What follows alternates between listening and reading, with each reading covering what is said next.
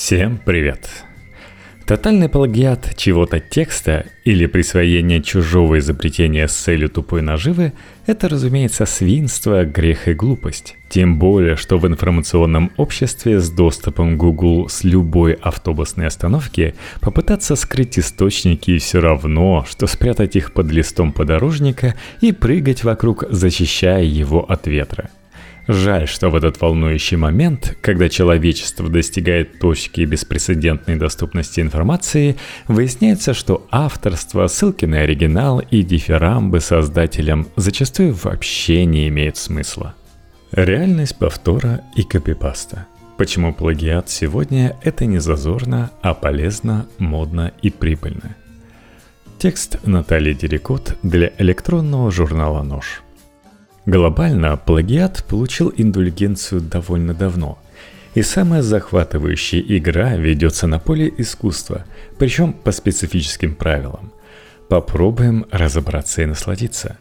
Писатель Джон Толлеттем в своем эссе «Экстаз влияния. Плагиат», грациозно доказывающий нормальность и важность плагиата в сфере искусства, начинает историей – Рафинированный интеллектуал среднего возраста ностальгирует о сумасшедшей любви, вспыхнувшей во время его путешествия за границу.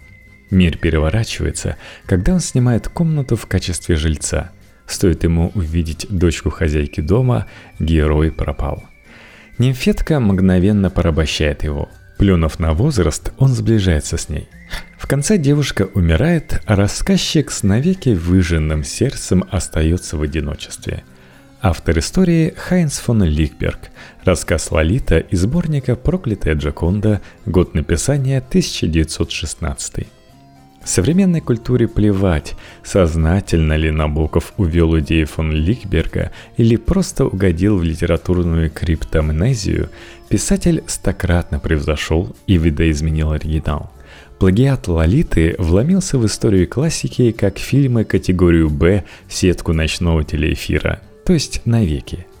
Набокова железобетонного классика сразу двух национальных литератур сегодня никто не винит, как не винят Достоевского с его воровством сюжетов из чернушных новостных заметок, Шекспира, уводившего целые абзацы у других авторов и слезавшего у Плутарха описание Клеопатры, или, скажем, Боба Дилана – текстах которого отыскивают сотни чужих строчек, затем вручает ему Нобелевскую премию, а после снова подозревает в плагиате, на этот раз Нобелевской речи. Судя по всему, культура подчиняется закону, удачно сформулированному писателем Томасом Кеннилье.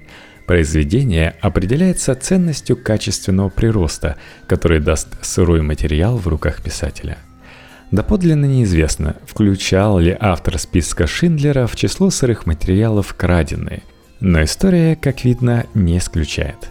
Наградите автора, если тот потребует, и позвольте идеям свободно течь, мутировать и развиваться, как советовал Томас Джефферсон, ибо для культуры переработка чужих идей – процесс плодоносный, ценный и нужный. Джефферсон и Леттем смотрят на копипаст зрачком Вергилия, Горация, Цицерона и прочих яростных плагиатчиков эллинской эпохи, прославивших установку «культура как целостный организм». В античные времена сакральность авторства, как и ссылки на первоисточники, мало кого заботили. Умение грамотно кого-нибудь имитатио входило в число, если не добродетелей, то в список полезных профессиональных навыков уж точно. Это при том, что у античности не было проблем с порождением новых идей. Да и как можно, если ты живешь в эпоху, где логика, математика, театр, философия и прочее только-только изобретаются – Единственный критерий, по которому отмерялась дозволенность – качество конечного материала. Не пойман, не вор, если перефразировать еще одного даровитого плагиатчика Пикассо, вошедшего в историю с цитатой мемом. Хорошие художники копируют, великие художники воруют – Другое дело, что для первоначального определения, великий ты или нет, недостаточно тебя, подписчиков во ВКонтакте и субъективного мнения твоей мамы, а время в обратную сторону, увы, не выгнуть. Так стоит ли рисковать? Стоит, потому что другого выбора нет. В отличие от юной античности, мы оказались на более суровых землях. В Аиде постмодернизма, по ту сторону смерти автора, на загробных угодьях культуры реминисценции, которая не что иное, как игровая модель плагиата. Благо по закону компенсации нам досталась большая вариативность художественных кайфов. Помимо чисто эстетического удовольствия от контакта с искусством, хотя и тут бабушка надвое сказала, в довесок мы получаем более изощренное удовольствие от узнавания – Творцы вроде Вуди Аллена делают на этом карьеру. Попробуй похохотать над его рассказами, не говоря уже о фильмах, если не понимаешь, над чем иронизирует автор. Искусство и культура усложняются со скоростью вышмата, превращаясь в смысловой слоеный торт, где даже в подводке к посту в соцсетях не обойтись без отсылок средней прозрачности. Конечный продукт Текст ли, реклама, новость, арт только приобретает в объеме, а блестящий намек на чужую мысль приносит нам тоже, если не большее наслаждение, чем сама мысль.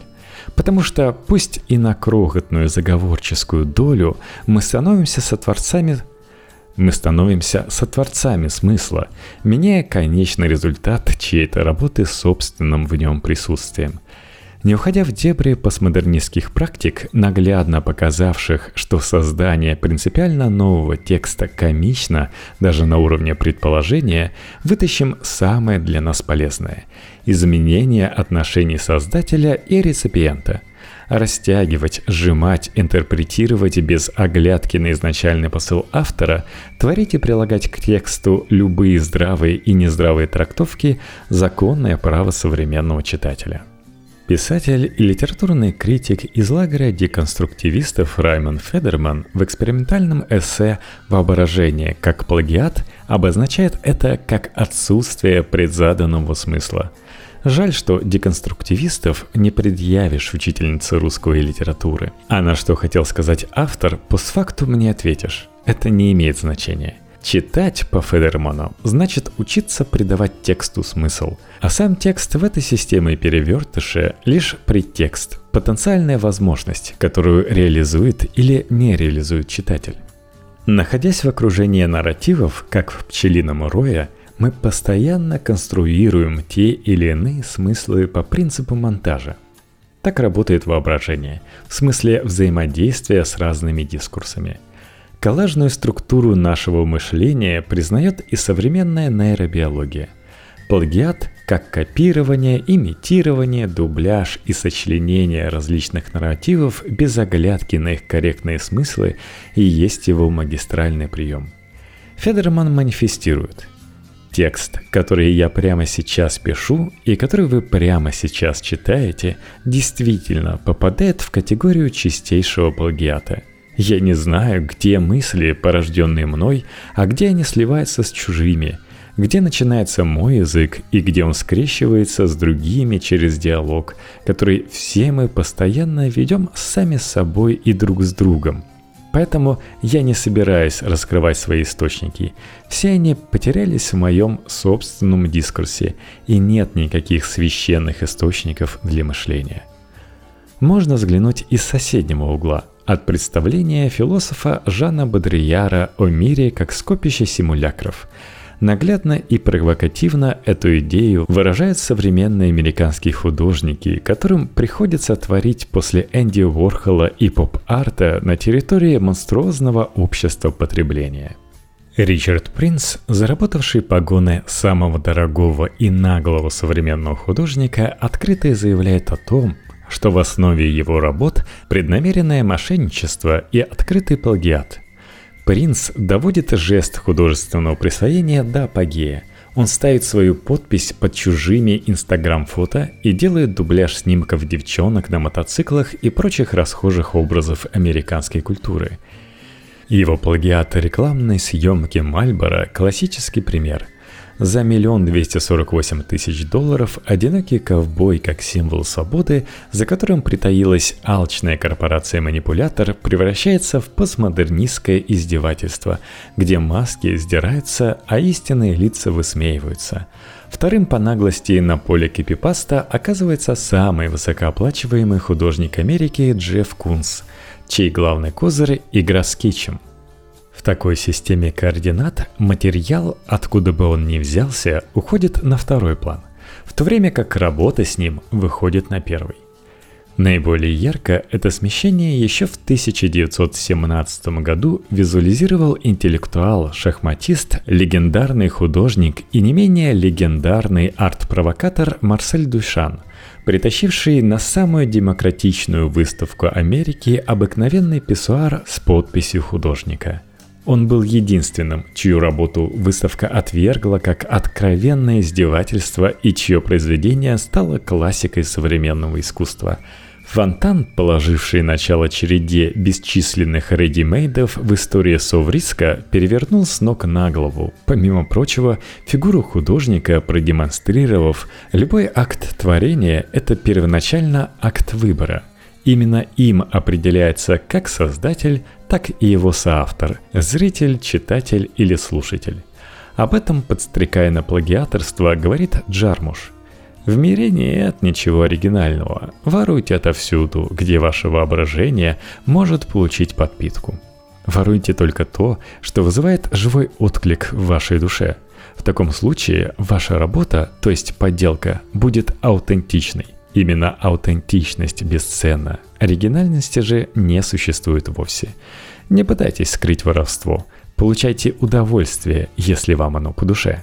Джармушевская не оригинальный, но аутентичный, занятно преобразовывает поэт и литературный провокатор Кеннет Голдсмит, который в своих лекциях выводит формулу «не аутентичный, но искренний». В университете Пенсильвании Голдсмит ведет курс под названием «Некреативное письмо», где студентов наказывают за оригинальность и поощряют за плагиат. Эксцентричный преподаватель вдохновляется словами концептуального художника Дугласа Хьюблера в 60-х годах заявлявшего «Мир полон объектов, более или менее интересных. Я не хочу больше добавлять» конце семестра баллы начисляются за защиту ворованного курсового проекта, то есть за действие, которое в обыкновенном вузе привело бы к распятию на академической доске позора. Вы спросите, а в чем же вообще состоит цель курса?